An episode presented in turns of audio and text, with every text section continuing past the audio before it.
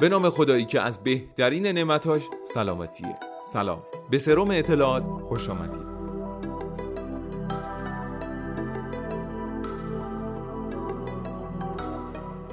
من سید ارفان مجیدی اینجام تا با توجه به سوالات شایع بیماران تو بیمارستان که به دلایل مختلف بی پاسخ میمونه و منبع مطمئنی در دسترسشون نیست پاسخ بدم. مطالب ارائه شده بر اساس آخرین منابع پزشکی روز دنیاست که لینک اونها در توضیحات اپیزود در خدمت شما قرار خواهد گرفت. شایان ذکره که مطالب ارائه شده اویدنس بیس بوده و شنیدن این پادکست برای دانشجویان پزشکی شبیه نوروبیان خواهد بود.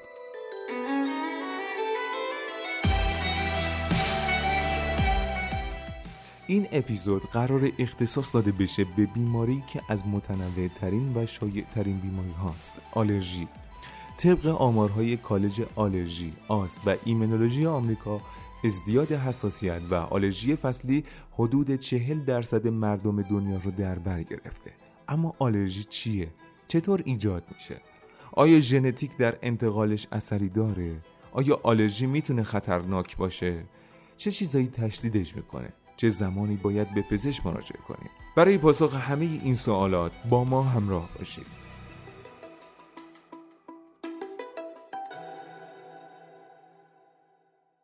در پزشکی عقیده ای وجود داره که اگر فردی در جریان اتفاقاتی که موجب بیماری میشه قرار بگیره بهتر می‌تونه بیماری رو کنترل کنه.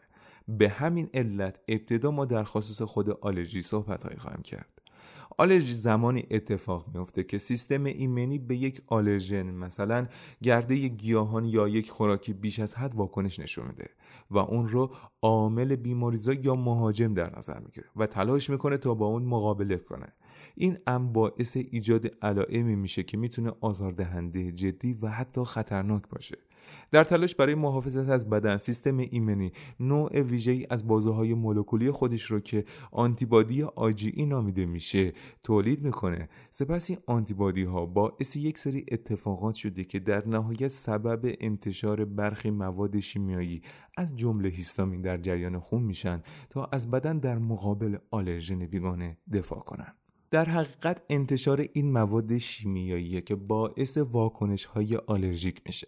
این واکنش ها می‌تونن روی چشم، بینی، گلو، ریه، پوست و دستگاه گوارش تاثیر بذارن و اگر بدن در آینده در معرض همان آلرژن قرار بگیره این پاسخ حساسیتی دوباره از نو احیا میشه. به عبارت ساده میشه گفت همون سیستم ایمنی که در بدن همه فعالیت می‌کنه. وقتی فعالیتش در خصوص یک ماده بیش از حد و نابجا میشه آلرژی و علاگیم اون به وجود میاد. این فعالیت بیش از حد و نابجا می‌تونه نسبت به چیزهای مختلفی به وجود بیاد. مثل گردی گلها گیاهان برق غذاها یا ادویجات مو و پشم بعضی حیوانات گرما یا سرما.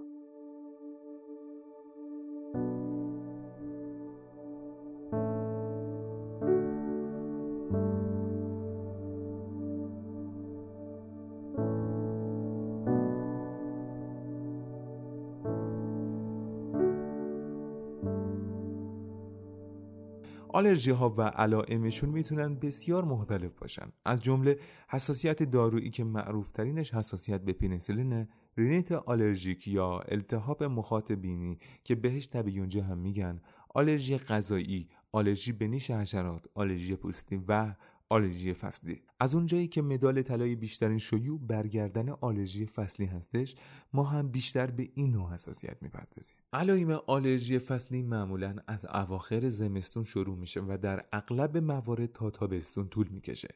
البته بسته به منطقه زندگی گاهی در پاییز هم مشاهده میشه. محرک های حساسیت فصلی بر اساس اینکه توی چه فصلی اتفاق بیفته متفاوته. در بهار مهمترین ماموران ایجاد آلرژی فصلی درختان هستند. در مناطق شمالی کره زمین بیشترین موارد آلرژی در پاسخ به گرد افشانی درختان راش، سرف، توسکا، شاه بلود و سنوبر ایجاد میشه. ماهای تابستان اصلا زمان برداشت یونجه بوده که اصلا نام تب یونجه از اون گرفته شده اما مجرم اصلی آلرژی در فصل تابستان سبزی ها، چمن ها، خزه ها و علف ها هستند که در اوج زمان گرد افشانی و براکندن دانه هاشون هستند بر اساس گفته بنیاد آلرژی آسما آمریکا شایع ترین محرک در افراد مبتلا به آلرژی راینیت علف ها هستند. پاییز به فصل ابروسیا معروفه. گونه ای از گیاهان که چهل نوع رو در بر می‌گیرند. اغلب اونا در مناطق گرم شمال و جنوب میآیند این گیاهان خودرو بوده و گرده های اونها در ایجاد علایم شدید آلرژی عامل قوی محسوب میشن. گیاهانی مثل گزنه و کاسنی در مراتب بعدی هستند. در زمستان اکثر آلرژن ها در فضای باز خفته هستند. در واقع هوای سرد برای افراد مبتلا به آلرژی مدتی بهبودی حاصل می‌کنه. در عین حال این فصل درست زمانی است که اکثرا مردم در خانه و فضای بسته به سر می‌برند و ممکنه عوامل داخلی مثل کبکهای قاچی شوره موی حیوانات خانگی گرد و غبار کرمهای ریز و سوسک حمام مسبب ایجاد آلرژی شوند. رفع کردن آلرژی داخلی معمولا راحتتر از رفع کردن گرده های محیط بیرونی. ما اینجا چند تا راه آسون بهتون یاد میدیم که چطور محیط های داخلیتون رو از آلرژن های شایع پاکسازی کنید. رخت خوابتون رو حداقل هفته یک بار با آب بسیار گرم بشورید رخت خواب با بالشتون رو با کاورای ضد حساسیت بپوشونید. از فرش مب و موکت های زیاد در لوازم خونه استفاده نکنید. های پارچه ای رو از اتاق خواب کودکان حذف کنید. نشتی ها نمزدگی ها و خرابی های شیرالات رو تعمیر کنید چرا که می‌تونن باعث رشد و نمو کپک ها و آفت ها شوند هر جایی که امکان رشد کپک و قارچ وجود داره رو پاکسازی کنید. مثل مرتوب کننده ها بخورسازها کولرهای آبی تهویهگرهای هوا و یخچال ها و از رطوبتگیرها استفاده کنید تا از ازدیاد رطوبت در محیط جلوگیری بشه.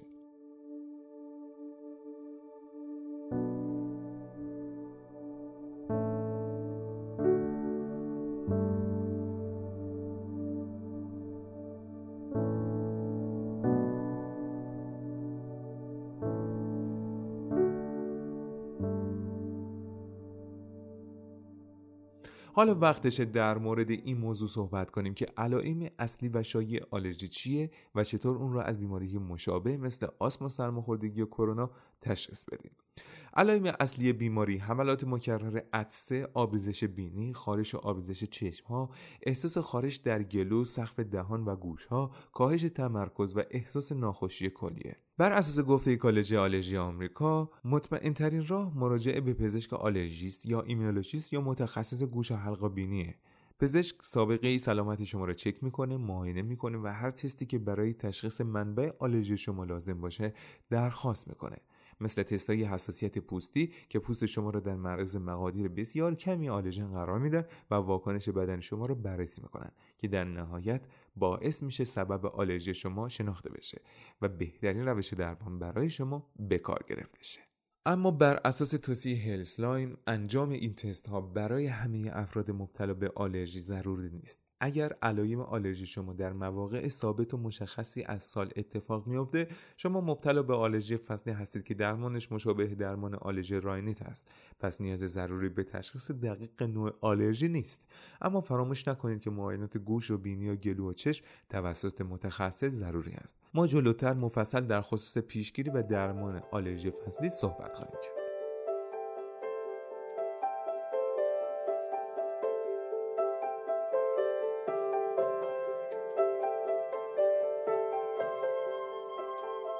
هدف ما از تولید پادکست سروم اطلاعات افزایش آگاهی و به دنبال اون انتخاب سلامتیه. ولی تولید محتوا با توجه به گستردگی مطلب کاری پرهزینه و زمان بره ممنون که در این مسیر همراه ما هستید و با انتشار پستر حامی مجازی به معرفی ما کمک می‌کنید. اگر خواستید در ارزش کار ما شریک بشید می‌تونید از درگاه پرداخت موجود در سایت که لینک اون در توضیحات هست یا صفحه حامی باش ما را حمایت کنید.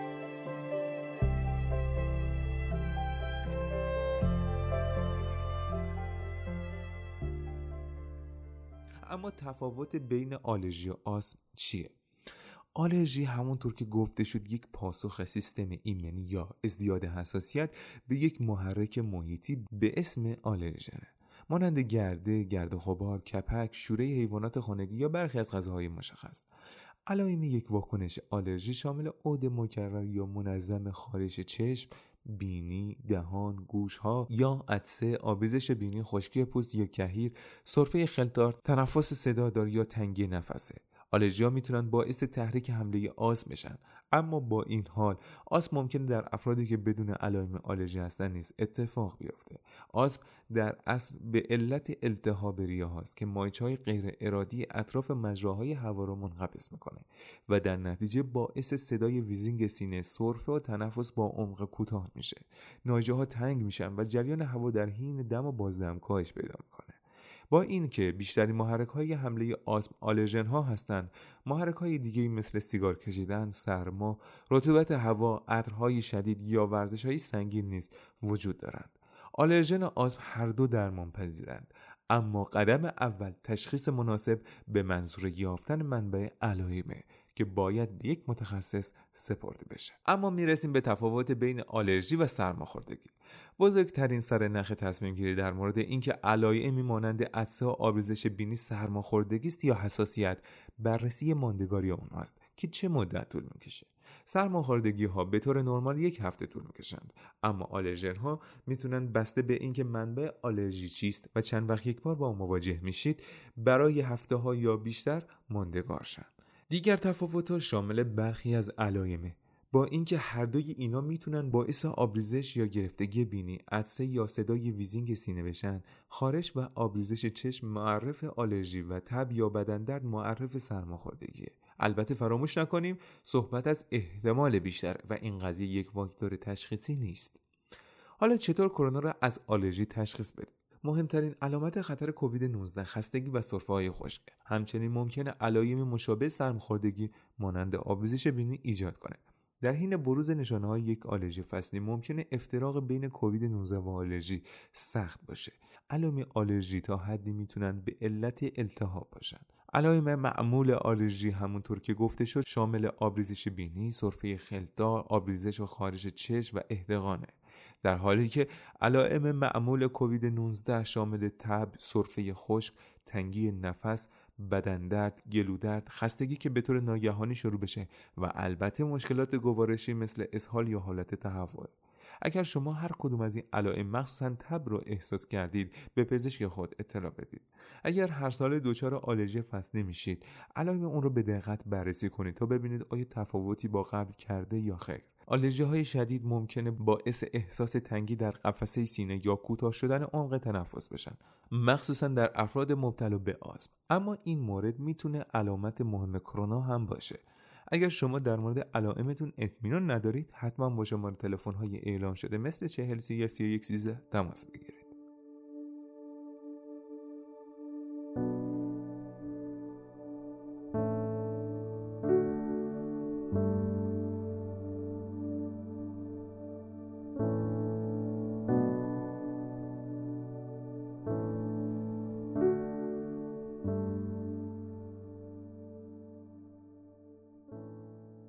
اما وقتشه به این سوال مهم جواب بدیم که نقش ژنتیک در تئاتر آلرژی چقدر پررنگه. طبق تحقیقات موجود در کتابخانه ملی پزشکی آمریکا نقش مهم وراثت در بروز آلرژی انکارناپذیره. از اینجا به بعد کمی توضیحات پزشکی میشه. اگر علاقه مندید گوش کنید. چرا که مطابق تحقیقات اتحادیه مطالعه گسترده ژنوم JWAS اثبات شده که نقاطی از ژنوم انسان که مسئول تولید پروتئین هایی در برخی مسیرهای خاص سلولی اند نهایتا اثرشان روی ایمنی TH2 تمایز سلول T signaling TGF بتا عملکرد تنظیم سلول T و عملکرد پوست مخاط و همچنین برخی مکانیزم های ناشناخته است که در مجموع همه این موارد در رخ دادن ازدیاد حساسیت و بیماری های خود ایمنی مؤثرند. تقریبا حدود نیمی از کودکان در کشورهای توسعه یافته مانند انگلستان به حداقل یک بیماری آلرژیک آسم رینیت آلرژیک اگزما یا آلرژی غذایی مبتلا هستند. مطالعات نشان داده توارث ژنهای مستعد کننده از والدین در کنار عوامل محیطی می‌تونه اثر قابل توجهی در بروز بیماری های آلرژیک مذکور داشته باشه. انتقال ژنهای مستعد کننده از پدر و مادر به فرزندان باعث میشه شیوع بیماری های آلرژیک در میان این کودکان به طور چشمگیری افزایش داشته باشه. تقریبا بیش از نیمی از کودکان که از والدین آلرژیک متولد می‌شوند در آینده دچار یکی از بیماری های آلرژیک مانند آسم آلرژی فصلی اگزما یا آلرژی غذایی میشن شایان ذکره احتمال ابتلا به بیماری آلرژیک در کودکانی که والدین طبیعی و غیر آلرژیک دارند یک در پنج کودکه. باید به خاطر داشت. الزاما کودک به همان بیماری آلرژیک والدین خود دچار نمیشه و ممکنه به بیماری آلرژیک متفاوتی از پدر و مادر خود مبتلا بشه.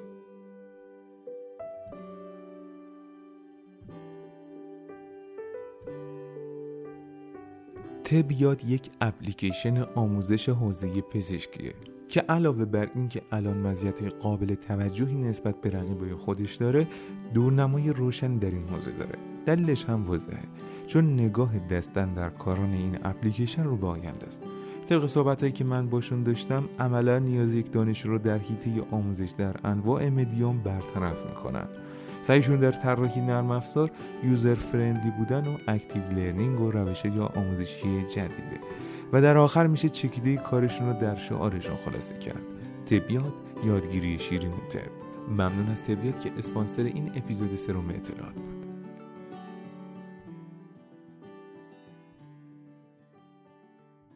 آیا آلرژی می‌تونه خطرناک بشه؟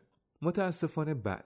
شدیدترین نوع آلرژی ایجاد یک وضعیت اورژانسی به نام شوک آنافیلاکسیه اما آنافیلاکسی چیه؟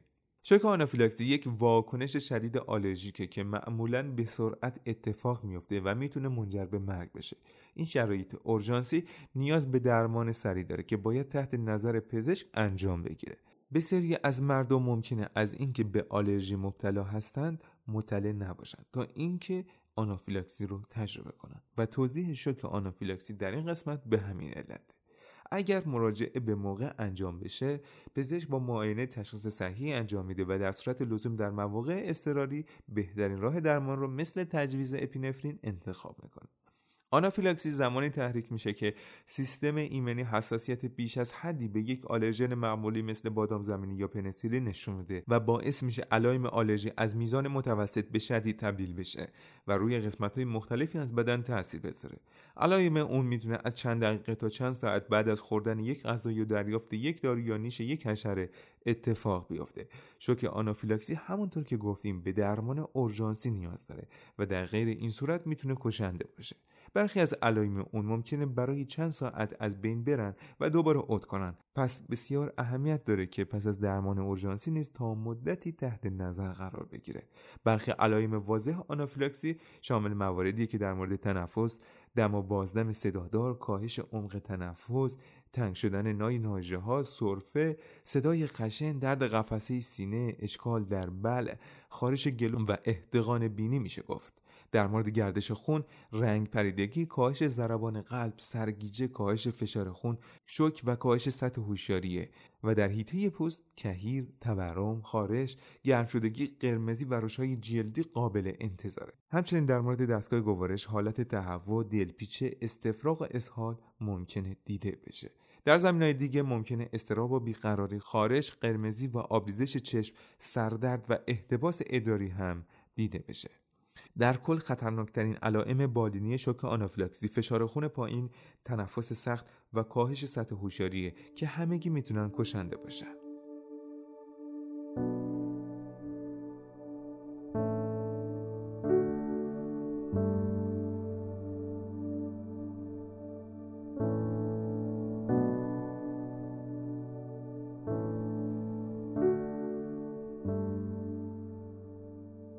خب کم کم بریم سراغ راه های درمانی و پیشگیری.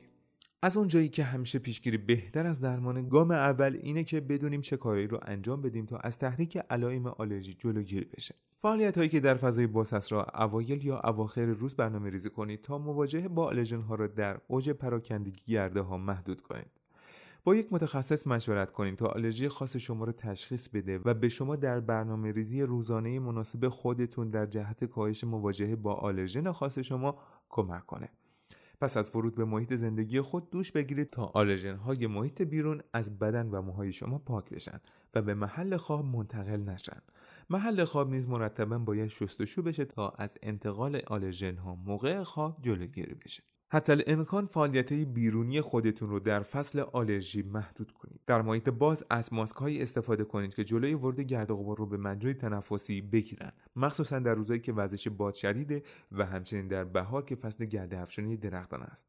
در فصل تابستان به جای پنکه از دستگاه های تهویه هوا یا فیلترهای HEPA استفاده کنید. حتی المقدور از استعمال سیگار قلیان و حتی قرار گرفتن در معرض دود اونها دوری کنید. در صورتی که می‌دونید به چه گرد گیاهی حساس هستید سعی کنید در فصل گرد افشانی اون گیاه از رفتن به محلهای رویش اون گیاه مثل مزارع پارک ها و باغ ها خودداری کنید.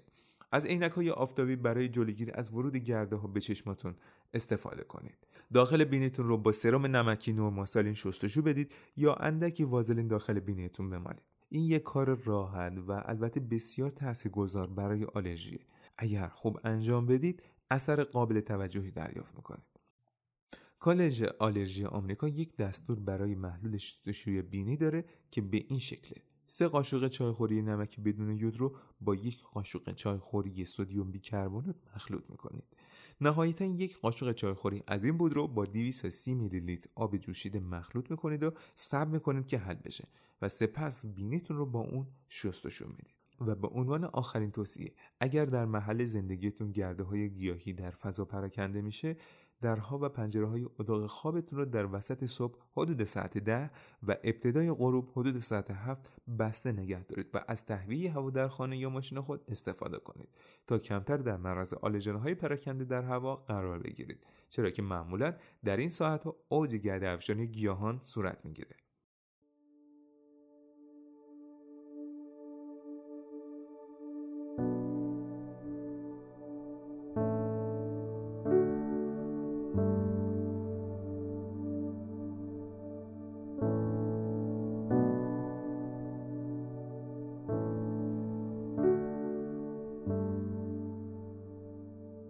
اگر آلرژی در مرحله پیشگیری مهار نشد طبیعتا باید به سراغ درمان درمان آلرژی با هر شدت و به هر نوع در درجه اول بستگی به نظر پزشک شما داره. اما چند راه ساده هم هست که در کنار اونها و در درجه دوم می‌تونه بهتون کمک کنه. دکونجنستانت ها و آنتی هیستامین های بدون نیاز به نسخه مانند سیتریزین و لوروتادین و داروهای ترکیبی مانند استامینوفن، دیفینهیدرامین و فنیل افرین می‌تونن به شما کمک کنند. های ضد التهابی بینی شبیه فلونیز و نازونکس و قطرهای چشمی شبیه کتوتیفن و اولانتین که البته با تجویز پزشک باید باشه کمک کننده است. اگر با وجود های دارویی علایم شدید حساسیت در فرد باقی بمونه باید به روش خاصی نسبت به اون عامل بیماری حساسیت زدایی انجام بشه. در این روش مقادیر کمی از آلژن در طول یک دوره سه ساله به فرد تزریق میشه تا فرد نسبت به اون تحمل پیدا کنه و آلرژی درمان بشه. در حقیقت این کار طولانی تیر آخر به آلرژیه و باید بگیم که با تزریق مواد آلرژیزای مختلف به زیر پوستتون و مشاهده واکنش حاصل می‌تونن نوع ماده آلرژیزا رو تعیین کنن. و البته در بعضی منابع صحبت از راهکارهایی از طب سوزنی برای آلرژی و باز من خدمتتون عرض می‌کنم چون در این هیته اطلاعاتی ندارم از بیان جزئیات پرهیز می‌کنم. در بعضی از مقالات به صورت گزارش موردی میگن که استفاده از اصل باعث کاهش علایم آلرژی شده در صورتی که به طور پیوسته در مطالعات بالینه این نتیجه تکرار نشده. گرچه این ایده دور از ذهن نیست اصل به عنوان یک ضد سرفه و ضد التهاب شناسایی شده و حاوی انواع مختلفی از گرده گیاهان نیز هست و همینطور که گفتیم یک راه حساسیت زدایی مواجهه مکرر با عامل آلرژنه. ولی این فرضیه باعث نمیشه درمانهای ثابت شده رو رها کنیم و تنها به این فرضیه عمل کنیم. مصرف مواد حاوی بیوفلوانوئید نظیر مرکبات و خوراکی های سیاه رنگ می‌تونه کمک کننده باشه. همچنین خوردن کیوی به علت داشتن ویتامین C زیاد و عملکرد ضد هیستامینی و آناناس به علت عملکرد ضد آلرژی توصیه میشه. همچنین خوردن ماهی تون به علت داشتن امگا و خواص کاهش آلرژیک می‌تونه مؤثر باشه. همچنان که در مطالعات ژاپن اون رو نشون داده. و در نهایت استفاده از محصولات پروبیوتیک نظیر کفیر طبق مطالعات به کاهش علایم کمک می‌کنه. البته باید دقت داشت غذایی که هیستامین زیاد دارن هم مصرف نشن. محصولات خیارشور و زیتون ترش که سرکه دارن پنیرهای خیلی قدیمی که البته در ایران خیلی متداول نیست. محصولات لبنی ترش ماست سس سویا آواکادو بادمجان اسفناج گوجه فرنگی و آجیل شامل این دسته هستند گروه دوم احتمالا هیستامین نداره ولی ممکنه موجب آزاد کردن هیستامین بشه. این گروه شامل الکل، موز، توت فرنگی، شکلات، پاپایا، شیر و آناناسه. و گروه سوم که می‌تونن گیرنده های دی او ای رو مهار کنن و نهایتا آثار هیستامین ایجاد بشه شامل چای سبز و سیاه، الکل و نوشابه های انرژیزاست. درسته که این ریس به نظر خط فرسا می‌رسه ولی افرادی که آلرژی شدید رو تحمل کردن می‌دونن که ارزشش رو داره. در پایان می‌خوام بهتون یه تست رایگان معتبر معرفی کنم که با پاسخ دادن به اون می‌تونین متوجه بشین که سطح خطر آلرژی شما چه میزانه و آیا نیازه که به متخصص مراجعه کنید یا تحت درمان قرار بگیرید یا خیر. پایگاه American College of Allergy Asthma and Immunology بخشی داره به نام symptom test که با مراجعه به این پرسشنامه و پاسخ دادن به چند سوال ساده می‌تونین به نتایج تقریبی از شرایط خودتون برسید. البته مجددا تاکید می‌کنم که این کار جایگزین مراجعه به پزشک یا ایمنولوژیست نمیشه. صمیمانه واسهتون آرزو می‌کنم جسم و روحتون از هر بیماری آلرژنی دور باشه. برای شاد بودن باید سالم بود.